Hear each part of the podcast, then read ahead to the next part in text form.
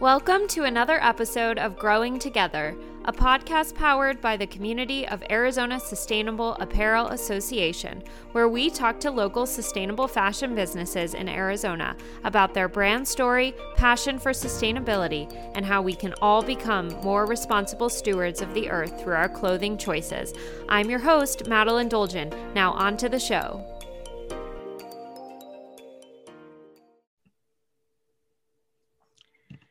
Hello, everyone. Today we are honored to have Karen Lucas, a sustainable eco fashion designer maker, here with us to share more about her business, reclaimed garments, and discuss sustainable fashion. Welcome to the show.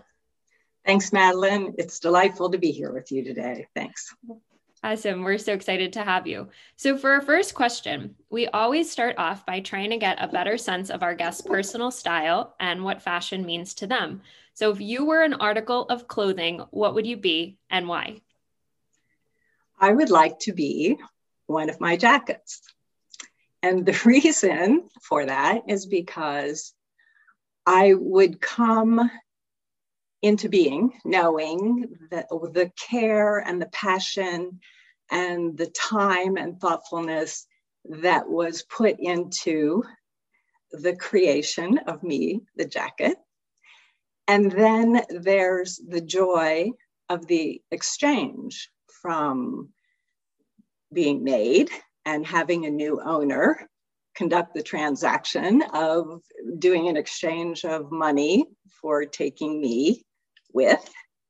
And so, in that experience, when I'm with the new owner, then that creates a whole new story. So, I come with a backstory, and then we together start a new story. And I think of the places that we would go. I think of going to the gallery, and I think of going out and being with friends, and I think of moments in time that would. Uh, that would be designed so that this jacket would be a part of that moment. And I think of the conversations that would happen because, again, I come with a backstory and my the person who owns me has that backstory. And so I'm thinking that there would be people that would come up and make comments and ask questions, and my delightful owner would show details and tell the story of how I came into being. And then I think because, because the jacket has been designed to last a long time, I'm thinking of as time goes on, and perhaps for whatever reason, I'm no longer uh, a part of the closet of the original owner. Perhaps I've been resold. Perhaps I've been gifted to someone who coveted me and and then i start the whole cycle all over again i get to travel and have experiences and have be a part of conversations and i think that for me to be one of my jackets the most delightful stamp of approval would be to ultimately end up in the embrace of a vintage collector reseller so that would be a testament to my longevity, to my flair, to my story. So yeah, I think that that would be my desire to travel as one of my jackets through time. Wow, I feel like we've learned so much about your brand just from that answer. Like it's so clear, you know, that you think about from the minute a garment is made all the way through um, how it travels through the hands of customers and what it means for them, and all the way through till the end of life, which is something that I think is so incredible about your brand. So you call yourself a designer maker. Tell us more about what that means. So when I created my label and made the decision to put my name on the label, I did that consciously as a proclamation of my ethos, a stamp of my brand on my products. But then I really needed a title to describe me behind the label. And I think designer maker is the most appropriate verbiage to describe me in particularly in this process. As a designer, I'm the problem solver. And so this is where it's the process. These are the lists. This is these are the words. This these are this is where the images are conjured, where I'm solving problems in my head and nothing has been manifested yet, but I'm doing all of this imagining in my thought process. This is where I create order out of chaos because the maker part is that chaotic, creative mind body connection where my hands are on the material and I'm forming and manipulating and molding that image that I have in my mind. And I see this designer maker it's a symbiotic dance between these two functions these this left brain right brain. It's never bisected. It's always dancing with one another throughout my creative process. So i didn't think that i could do one without the other. So that's why i proclaimed myself as a designer maker I love that and just the connection between um, making but also designing and the fact that you're doing both of those and you know there there are benefits to um, being involved in, in, both of those processes. Tell us a bit more about your journey into sewing. You know, when did you first start sewing and how has this eventually led you into creating your own brand? I think when I saw my grandmother, and this is at a very teeny tiny age, when I saw my grandmother with what I thought was a stick at the time, which later turned out to be a crochet hook, and string, I'm not talking about fat, chunky yarn, I'm talking about string. And when I saw her manipulating her hands while she's chatting and, and enjoying herself with this stick and this string, and after a period of time, this diaphanous cloud of fabric would start billowing beside her. And I saw, I remember thinking that that was just magic because then this diaphanous cloud of fabric would be later on a bed, on a table, hanging from windows. Uh, on her, she made her own crocheted aprons.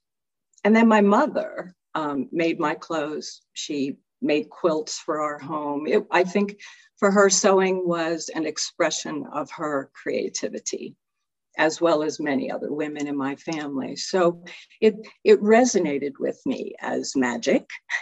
And also, I found that there was some power in that because when I wanted something that perhaps the family budget would not allow for, there was a solution to just find fabric and put it together and go through the sewing machine, and, and then I could have what I wanted. So at 13, I made my first two piece lined suit and just went from there. So it was a skill set that resonated well with me. Um, I grew up around it, so I was very familiar with different techniques of knitting or sewing or whatever. There was always somebody I could reach out to for some tutorial, for some problem solving.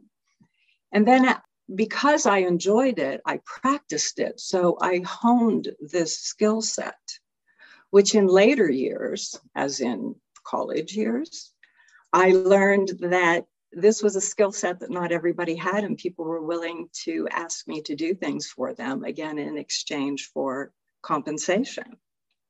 So I did that for many years. I made things for other people. And it was always a byproduct of my, a side product, I would say, of my education and my career.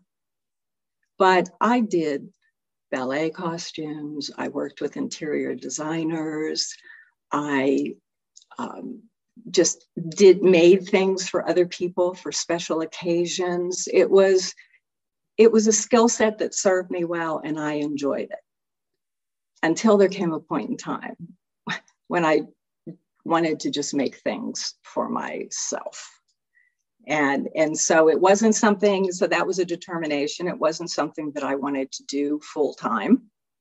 It wasn't something that I wanted to make my career around, making, sewing things for other people at their request, at their instruction, you know, at their criteria um, I just stopped doing that for a while and started doing things for myself. So, in those things for myself, I was just playing and doing stitcheries and entering them into art competitions and things like that, just, just to continue my passion with textiles. But I directed it more inward and, and more towards myself.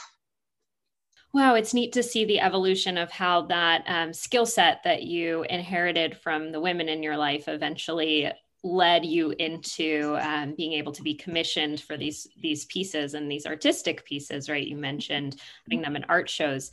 Um, i'm curious how your designs changed when you started designing for yourself as opposed to others. Was there a difference there I think there was a difference because I was then allowed to be more creative. It wasn't as pragmatic problem solving, it wasn't as confined. There's this fine line with the designer maintaining their integrity and how they envision the problem being solved. And when you're commissioned to do a piece, sometimes I felt like I was just the hands doing the making. And that sometimes it was very exciting. It depended on who I was working with. So it was very exciting and I could stretch myself. Um, and to this day, I do some work with some engineers that, you know, they're very specific about what they need and what they want, but there is a creative balance there. I have a little bit of space where I can do the interpretation and put my fingerprint on it. So that was the motivating factor again in turning away from sewing for other people and just practicing and playing on my own because I wanted to know what my own fingerprint would look like. I wanted to know what my personal expression would look like. Interesting. And I know that sustainability is a huge part of your brand. So tell us a bit more about why you specifically chose to be a sustainable brand and how you contribute to the sustainability movement um, through what you create. So I would say that I didn't start out to be a sustainable brand. Uh, again, I was making and I was doing what I considered playing because I was just finishing out this journey of my career where I had been working with small businesses and ended up my career working with corporations. So at, at this apex of time, when I'm making a decision about turning the chapter of my career and what is it that I wanted to do, I really focused clearly on the making. And it wasn't until I designed and produced my tote bag, which I call the Bolsa. It wasn't until that happened that the brand started evolving. The Bolsa was a tote bag because I'd been schlepping around these paper bags from retailers with their logos emblazoned on them. Just it was how I transported my materials to, you know, friends or to a meeting or something like that. And I thought, well, why why wouldn't I make a bag, a tote bag, to perform this function? And I would add a few more details to it. But why wouldn't I do something that said more about me instead of this retailer or that retailer? So that was the problem that I was solving.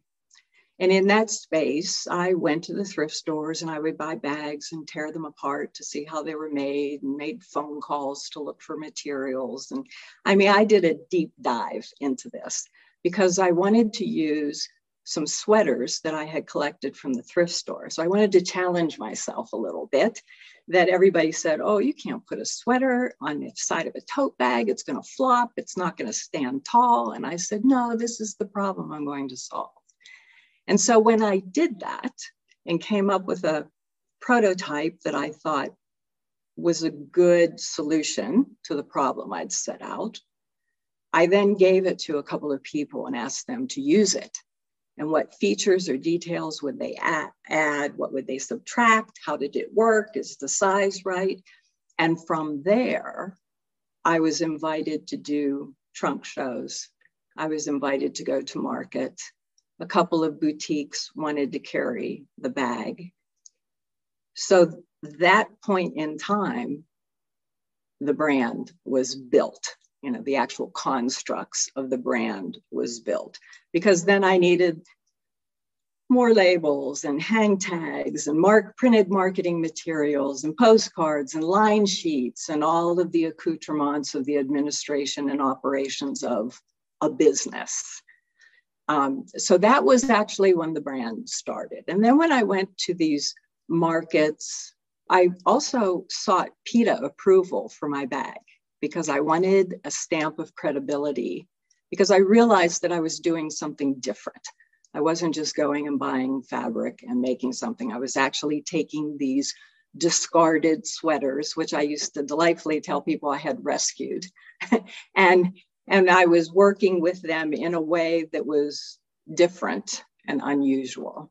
So I sought PETA approval for credit, and which they gave me and put me in their little catalog of recommended retailers. And in the markets, I was invited to do a gallery, a solo gallery show that hung for three months. In those experiences where I'm interacting with people and I'm telling my story about my product, that was the seal of approval if I needed one. But that was definitely what motivated me to keep going because the people responded because not only were these just blue jeans or sweaters or neckties or upholstery fabrics that I had saved from its ultimate destination to a landfill, but in that interaction, I was able to tell them the story of how much of this stuff was out there and the growing amount of garments that were being thrown away the deteriorating quality of fabric that I was experiencing. So, my story, the longer I told my story and the more people I told my story to, I was able to hone it and refine it. I was able to respond to what the audience resonated with, but I was able to get what I thought was an extremely important message out there that folks we have a problem here and and this was my small footprint in trying to address that problem and have a small platform to talk about that problem. Wow, interesting. And when you say that problem, you're meaning the excessive amounts of, of clothing waste, right? I mean the excessive waste, therefore the excessive overconsumption to the excessive waste, the this consumer mentality of disposability It's like out of sight out of mind and and again in my trips to the thrift store i just dug in a little deeper to find out what was really going on in this business because i could see it growing. Um, i remember a point in time in tucson when one particular thrift chain brought in some folks from California to revamp the stores and they started a marketing program and they were going to market to young people and and I found that very peculiar mm. that this business was growing out of this outlet that you know when when I was shopping in the thrift stores I was an aberration because there were a lot of people there who were there because this was the only place that they could find things that they needed for themselves and their families. And I saw that this was changing and now this was becoming a place to shop and it was becoming marketed to consumers to hey you can have more. Come here buy more. And that distressed me um, again because i saw the the initial function of this outlet was now changing even to the point where I followed the trail. So, what happens when this store sale items, where do they go? Where's the outlet? I would go to the outlet and ask them, what happens from here? And then I would follow it to the West Coast and found it. So, in my exploration and in educating myself what was happening, I was more and more astonished and shocked at what was going on in our garment industry. So I was able to you know, insert that information into the storytelling of marketing my own goods. Hmm. That's interesting. It seems sort of like being involved in the sustainability movement kind of just came out of the brand that you were building as opposed to being a, a motive just from starting with um, choosing to use a sweater in your design has now become um, a much bigger um, message absolutely yeah. yeah. yeah absolutely so sometimes it just yeah. pulled me in you know just the more information i found it's like people need to know about this you know they we need to be conscious consumers. We need to know about this. So, yes, it just pulled me in that way. Mm-hmm. Yeah. So, what would you say then is, is, your advice for people who want to be more conscious consumers, or you know, what should our consumption habits look like when it comes to you know trying to be more sustainable and and solving some of the problems of the fashion industry? I think that we need to, as consumers, first of all, consumers have the power. Consumers vote with their dollars. So I think that consumers need to respect that power that they have and where they're putting their dollars because where they're putting their dollars says this is okay.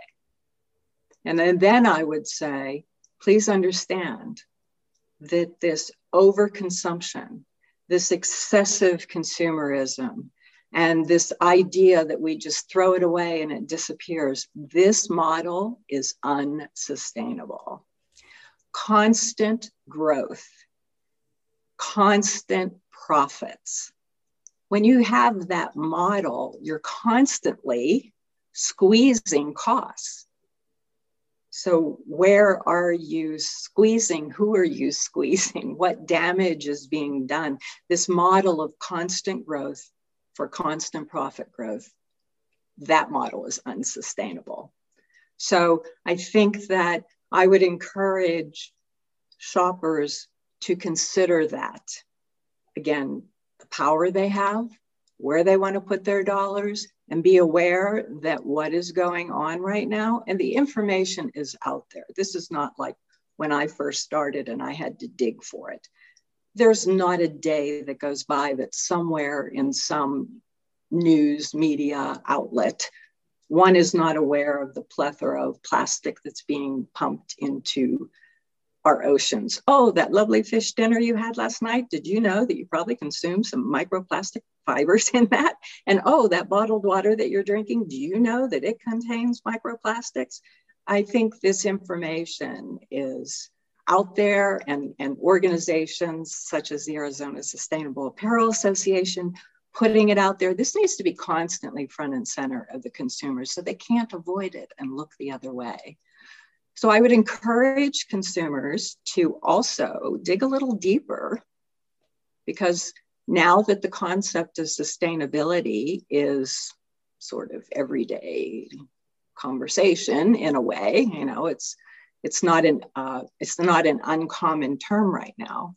It's important for consumers to understand that sustainability is not a trend. It is a culture. It is a lifestyle. So therefore, I would, in considering where you're placing your dollars, let's do a little research. It's very easy to market and throw out some lovely terminology that sounds organic um, and, and may not be. And I think that we could look at the food industry and how they had this problem and some of the things that they've had to do to overcome appropriate labeling as to what is really organic and what people are just calling organic. So, in a way, this encourages consumers to slow down a little bit and to just pay a little bit of attention to what it is that they're consuming. What are you buying? Why are you buying it? What's going to happen to it when you're done with it? Um, I think that if we can just one step at a time you know, start cultivating our habits in a more sustainable fashion, um, I think that will get us where we need to go, but it's definitely going to require the consumers. Mm-hmm. Yeah, and I think you shared some of the most important questions um, I, I, think that's kind of where sustainable consumption starts is just asking the questions about where something was made where it was going. Um, like you shared and this is reminding me um, there's a motto that you shared with me in a, a previous conversation um, that you try to embody in your brand about this idea of taking things that are thrown away mindlessly and and making them timeless um, can you tell us how that plays out in your um, design process and what that that motto means to you i try to be thoughtful again it, i'm trying to walk my talk and that is with a conscious effort so as i said if my label is a stamp that says, This is my personal and professional ethos. I, I do not want to overconsume, and I do not want to thoughtlessly and mindlessly waste. And so, in my design process from the beginning, I only select those garments that I know I'm going to use because I can see how attractive some of them are because they're cute but they ended up in the thrift store because they didn't fit. The garment is horribly scratchy. It's not going to withstand what I have to put it through just to create my garments. So I'm very careful about the garments that I select. I'm very careful about maintaining inventory. I have a regular process that I purge my inventory. Sometimes things don't as I go through and clean out the bins and refold the fabric and reconfirm that this this is indeed something I'm going to work with. Sometimes I look at things and say, you know what, it just doesn't resonate with me anymore, and so I need to put it back into circulation. You know, give it away to someone or sell it on a format that will buy it. So I try to design my lifestyle, my products are a byproduct of the design of my lifestyle. And so I try to be thoughtful about the decisions I make. What do I need to do in the construction production so that this garment will last a long time? That's very important to me. What do I do with this garment that makes it tell a story with its owner? You know, this is an expression of the owner too. And I try not to, I try not to mindlessly just push anything through. I, I, I really believe in, I really believe that in a sustainable culture, we are being thoughtful, we are being mindful of the choices we make. And purchasing is just one of the choices that we make consuming is just one of the choices we make, as well as disposing. You know, I think that as far as at the end of the life cycle, when I have used up everything that I can use, because yes, there are, I do have garbage bags at the end of a period of time. There are some things that are just have to be thrown away. But before I get to that point, I have tried to resell it. I have either refashioned it. What I don't use, I try to resell. Recycling is the very last option because so much of that recycled textile waste just goes plopping in a landfill. And that's what I that's what I'm trying to avoid in my work. Mm-hmm. Did that answer your question? Yeah, absolutely. I, I really feel like um, with your brand, you're trying to showcase a, a more sustainable lifestyle broadly and it, it's cool to hear how you um, think about that lifestyle and then incorporate it into your design process um, you know we we didn't dive in right to you know what are the products that you're making because i think that really you are trying to encourage this lifestyle and, and that's why i wanted to um, start there. But of course you're you're using reclaimed garments right? That is your way mm-hmm. of you know achieving this more sustainable lifestyle um, and, and, to be a, a conscious choice um, for a consumer. Um, as far as that process of working with reclaimed um, garments what would you say are the challenges or maybe the opportunities um, in choosing that you know as part of your design process? So the challenges become opportunities. Mm. when i conduct workshops I, that's the, the very beginning that i say is that when you come up to a challenge let's just step back a minute and take a breath and see what we can do with this challenge. But in working with reclaimed garments obviously you are restricted to however much fabric is in that particular size of, let's say with the blue jeans, from a child's blue jeans, which sometimes has some really interesting and delicate little features that I can use, to an XXL man's denim Levi's. You know, I am restricted to the yardage that is in that particular garment. The opportunity that unfolds from that is how I'm going to merge different garments together to create the yardage that I need to produce any given garment. And then the little details can sometimes be tricky. The flaws, the character flaws of a particular garment that look like, oh, that would be cool to use. And sometimes it just doesn't work. So there's a challenge there in using some of the features and yet still having integrity with the garment it, itself. But I think the biggest challenge that I'm have been embroiled in since the very beginning and still now is how to scale up the production of one of a kind garments. That that is tricky. I have obviously larger production facilities just are not interested much as part of the problem in fast fashion is that these the factories are set up to work efficiently. And it is much more efficient to just plop a bolt of fabric on the cutting table, run it out, stack it up, and cut it out. But to do one of a kind is a little bit of a slower process. I have worked with um, a factory before, but I am way at the bottom of the totem pole. And um, my last experience, I didn't meet my deadlines for orders that I had taken because my manufacturer took care of everybody else and then finally got to me and we missed, they breached the contract on delivery. So the biggest challenge in working with reclaimed garments, aside from the fact that the quality of fabric over these past couple of decades has really diminished with the plethora of fast fashion polyester fabric. Um, uh, other than that, the difficulty in doing what I do is finding how to scale up one of a kind production.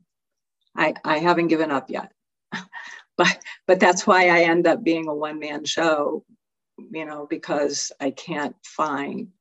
I can do if I do a run of bags, forty at a time is 40 to 50 at a time is my max. I just, I, am burned out at the end of that. Um, so there's so that impacts the ability to scale up my business as a whole too. So, you know, we'll see what happens. I mean, I have good ideas here and there and try things here and there, but I think for anybody who's doing one of a kind, they would agree that scaling up is difficult, challenging, I'll say. Yeah, I'm glad that you raised that concept. The concept of sustainable fashion is sometimes also described as the slow fashion movement. And I think that story you just shared about your challenges um, is is exactly why it's called the slow movement because it challenges the fast fashion production that we have, which wants things to be streamlined and all the same, like you said, because that's more efficient. And mm-hmm. so, slow fashion movement really is challenging that idea mm-hmm. and that concept. And it's just not the way things work right now, but it is the way that that things should be. There's so many benefits, I think, to that one of a kind experience, which is why you are designing one of a kind especially if you're working with reclaimed garments you know mm-hmm. you have to you're limited by what that you know re, what um, size that fabric was of that sweater that you're using or something so it, it's a um, it kind of makes me think back to the idea you said of it being a dance when you're designing as you're working with that fabric and the limitations of of what you have. And in our current fashion production system there is no dance. It's just efficiency. This looks like this like follow these measurements like very mathematical and not so creative. So I don't know if I have a solution for how do you scale up, you know, this idea of one of a kind, but I'd like to see that um, in the future. I'd like to see what does a factory look like that can actually produce this model of one of a kind. Maybe it is slower, but you know, could that could that be possible? So I'm I'm excited by that that idea, and mm-hmm. um, I hope that somebody starts to work on that or you all as designers doing this one of a kind want to scale mm-hmm. up i mean maybe can all join together and think about you know what does that look like on the factory floor so we can achieve that and i think it's fine it again it's a holistic concept so it requires finding a manufacturer who's willing to take that time that step to actually work on that conversation. As I said, I did find one manufacturer out in many years of research. I did find one manufacturer who was willing to take the time, take their skill set and their expertise. They made some recommendations to me of how I could modify my front end process without compromising my aesthetic. And so we did, we were successful in our production it was and and that manufacturer is no longer in business but i come from the perspective that i know it can be done because i did it once. So if it can be done then it just but it does require someone in that manufacturing portion of the industry to say okay i'll take a chance with you. Let's see if we can figure this out because therein lies more opportunity, not only for the designers, but opportunity for that manufacturer to be able to serve that design community. Mm-hmm. Why would you say that, from your perspective, these manufacturers are so resistant to it? Is it just the risk, the fact that it's slower? Is there less money in it? I mean, what is the hesitation towards being able to, you know, be willing to try something different? Well, I think it's a return on investment for them you know again they're the the manufacturing is a big machine in and of itself and the manufacturing process is just a component of that. So the shortest distance between two points is a straight line. And so when i come in and say oh well we have to interrupt that straight line or pause it or break it and reshuffle some things so that we can go along and i'm even willing to invest in the cost of that anybody who was at scale, uh, at a larger scale, a production, just wasn't interested. Uh, you know, I would hear, we have plenty of business, we're doing well. You know, it, it just, it's like cold calling. You just have to keep knocking on the doors, and you know that eventually one day somebody's going to go, okay, you know, let's let, I'll think about it, let's try it. So I know that it's out there. Um, I haven't knocked on doors for a while since my last experience, but I think that again, it's just a matter, we're talking small scale. So do you want to make, you know, a bajillion duvet covers or pillowcases that you know you can, you know how long it's going to take you, you know when you're going to get paid, you know, you know everything. Or are you going to take a chance on some downtime with this, you know, novel idea and sit down and problem solve it through before we actually put it into the production line. So, you know, it's just a matter of finding the right person. But obviously, again, it's about profits, you know. Mm-hmm. How profitable are you going to be? How many of these are you going to sell? Those would be the questions I'd hear. Well, I don't know. I haven't produced them yet. I don't even know the cost of producing them with you. I know the cost of producing them myself, but I don't know is it going to be more with you? Is it going to be less with you? What's the cost of shipping? You know, so there there are a lot of moving parts to the manufacturing process, and so that conversation really requires a willing person on the other end to explore it with you. Mm-hmm. Yeah, profit definitely can drive some of these unsustainable decisions and and mm-hmm. processes. And so sometimes in in trying to achieve sustainability, we have to rethink that that business model and and what does profit look like, which is you know definitely one of the major challenges I think of the sustainability movement. But you just have to think about what you value and i think what is it what is important and and those those trade-offs. So you've mentioned before you're in the process of rebranding right now. Can you give us a little teaser of what we can expect from you in the future? Well rather than rebranding i'd say it's a new iteration. This is probably my sixth website. And as I mentioned earlier, I do have a process of going through my inventory and purging and cleaning and editing. When I'm doing production, I do the same thing.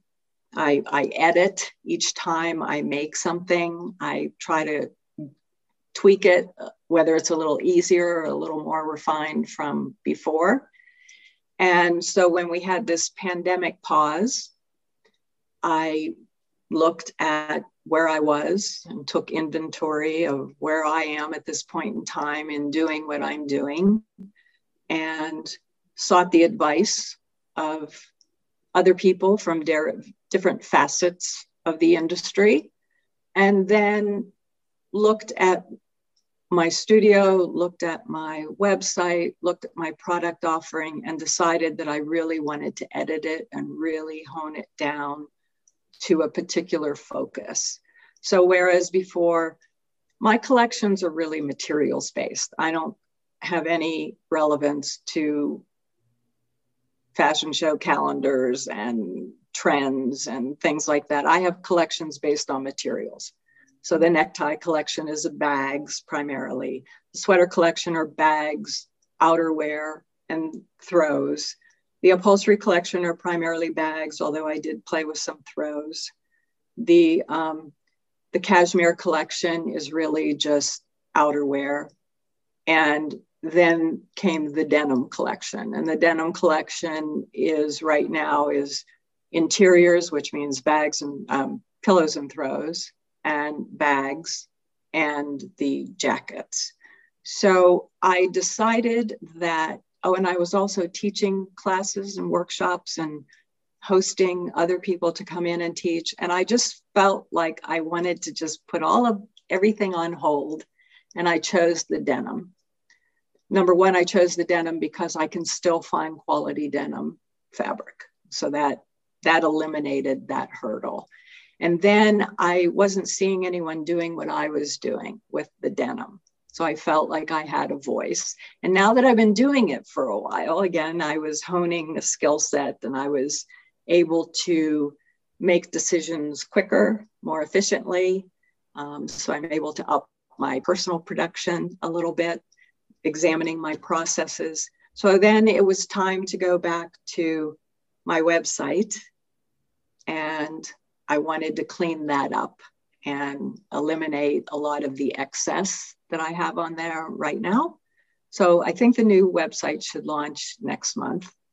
But I'm taking it and really focusing on the denim story. And I want to spend at least the next two years or so just diving deep into this denim story, what's going on in the industry, just the different products that I make with the denim.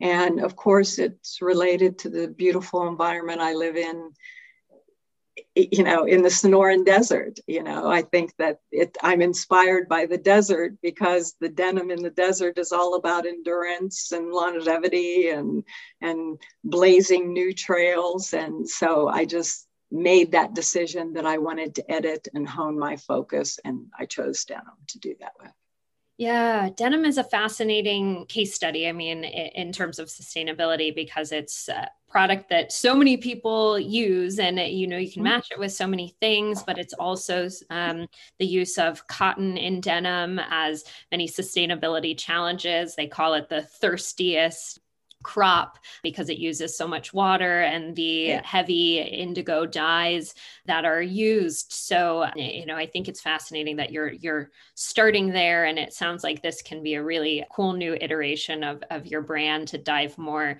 into that story. And and i'll just comment i love how every business decision it sounds like you make or design decision is really rooted in well what's the larger impact and what's the larger story? And i think that's something that is so special and so cool about your your brand. It's so much more than just the material or the design. It's about the the larger conversation about consumption, as you shared at the beginning. And so I think there's a lot that we can learn from you through even just purchasing your garment and and following the the way that your brand continues to grow and and following that story of you as you know evolving as a designer and as a brand. So you're certainly. Thank you for noting that. Yes. Th- no, thank you for noting that because it is, um, it is a conscious effort, and it is it's it helps the evolution it helps the growth it, it helps make decisions and so thank you for noticing that.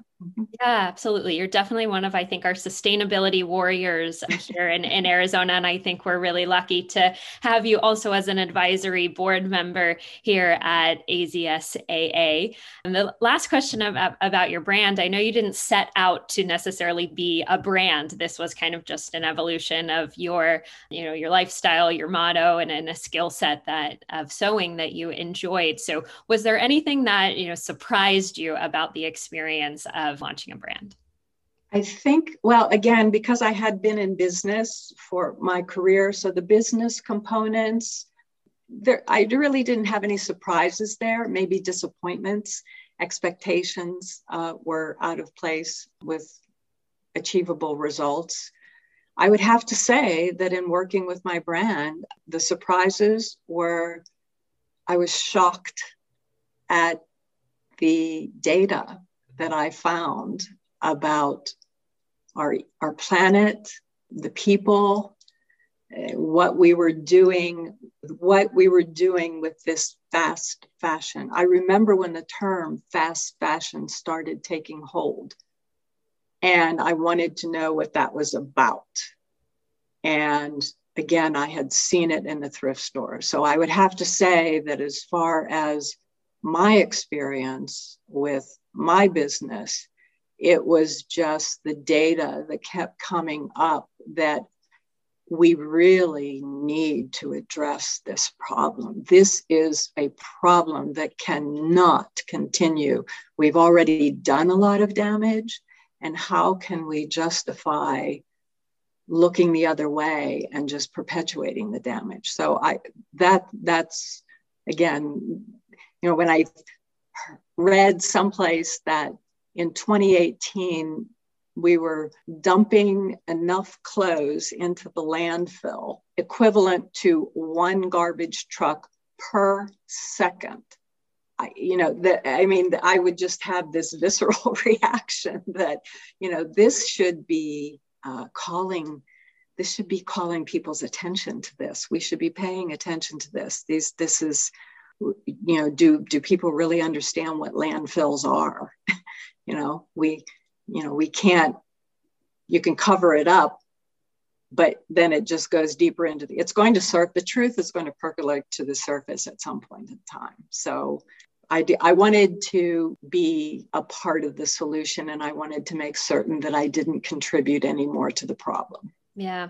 The data is out there, right, about mm-hmm. these negative impacts. And I think we're all given a choice about what we do about it. Do we choose yes. to ignore it and continue with business as usual, or do we radically alter and change um, the way that we do business or the way that we design and, and the way we we consume. Um, and even one little step at a time. I mean, we, you know, I would encourage people to keep that in mind. It's, it, you know, it, it's going to require radical change in a, in a, in the big picture. But if every person did one little thing, and you know, even thinking about what they're going to do with that that purchase after they're done with it, if, if everybody just did one little thing collectively that would create some momentum and it would have an impact. And it will be very interesting to see what the fashion industry does once the pandemic pause is, you know, is subsided. I, I hope that it will alter its course there is some modification in the course because again the trajectory it was is is just unsustainable Yep, we are certainly at a crossroads after this mm-hmm. pandemic. Mm-hmm. You know, we're seeing seeing the effects of the types of systems that we've set up and, and how they're they're failing us. And so I do think it is a call to humanity about where do we go next and and what kind of future can we have. Well, Karen, you have shared so so many you know in, insightful pieces with us about just um, becoming a more sustainable and conscious consumer in in general. I'm just so impressed the way that you continue to tackle this large issue of, of fashion waste you know one reclaimed garment at a time um, mm-hmm. and you're certainly out there i know educating your consumers on this issue. And so um, we're we're definitely so lucky to have you as an advisor um, with azsa and i hope that our whole community will get to learn more from you um, from your journey. So, for anyone who wants to learn more and see these beautiful reclaimed garments that you have created, um, where can they go um, to find more about you and your brand? I'm on the social media sites, so you can find me on uh, Instagram, Pinterest, Facebook, LinkedIn. I my website is it's the old website is still up. So we haven't transitioned to the new one yet. The only thing I would say is that my name has a little bit of a funky spelling to it. So you can find me on the internet at karenlukacs.com. That's K A R E N L U K A C S.com. Amazing. That's a wrap. yeah.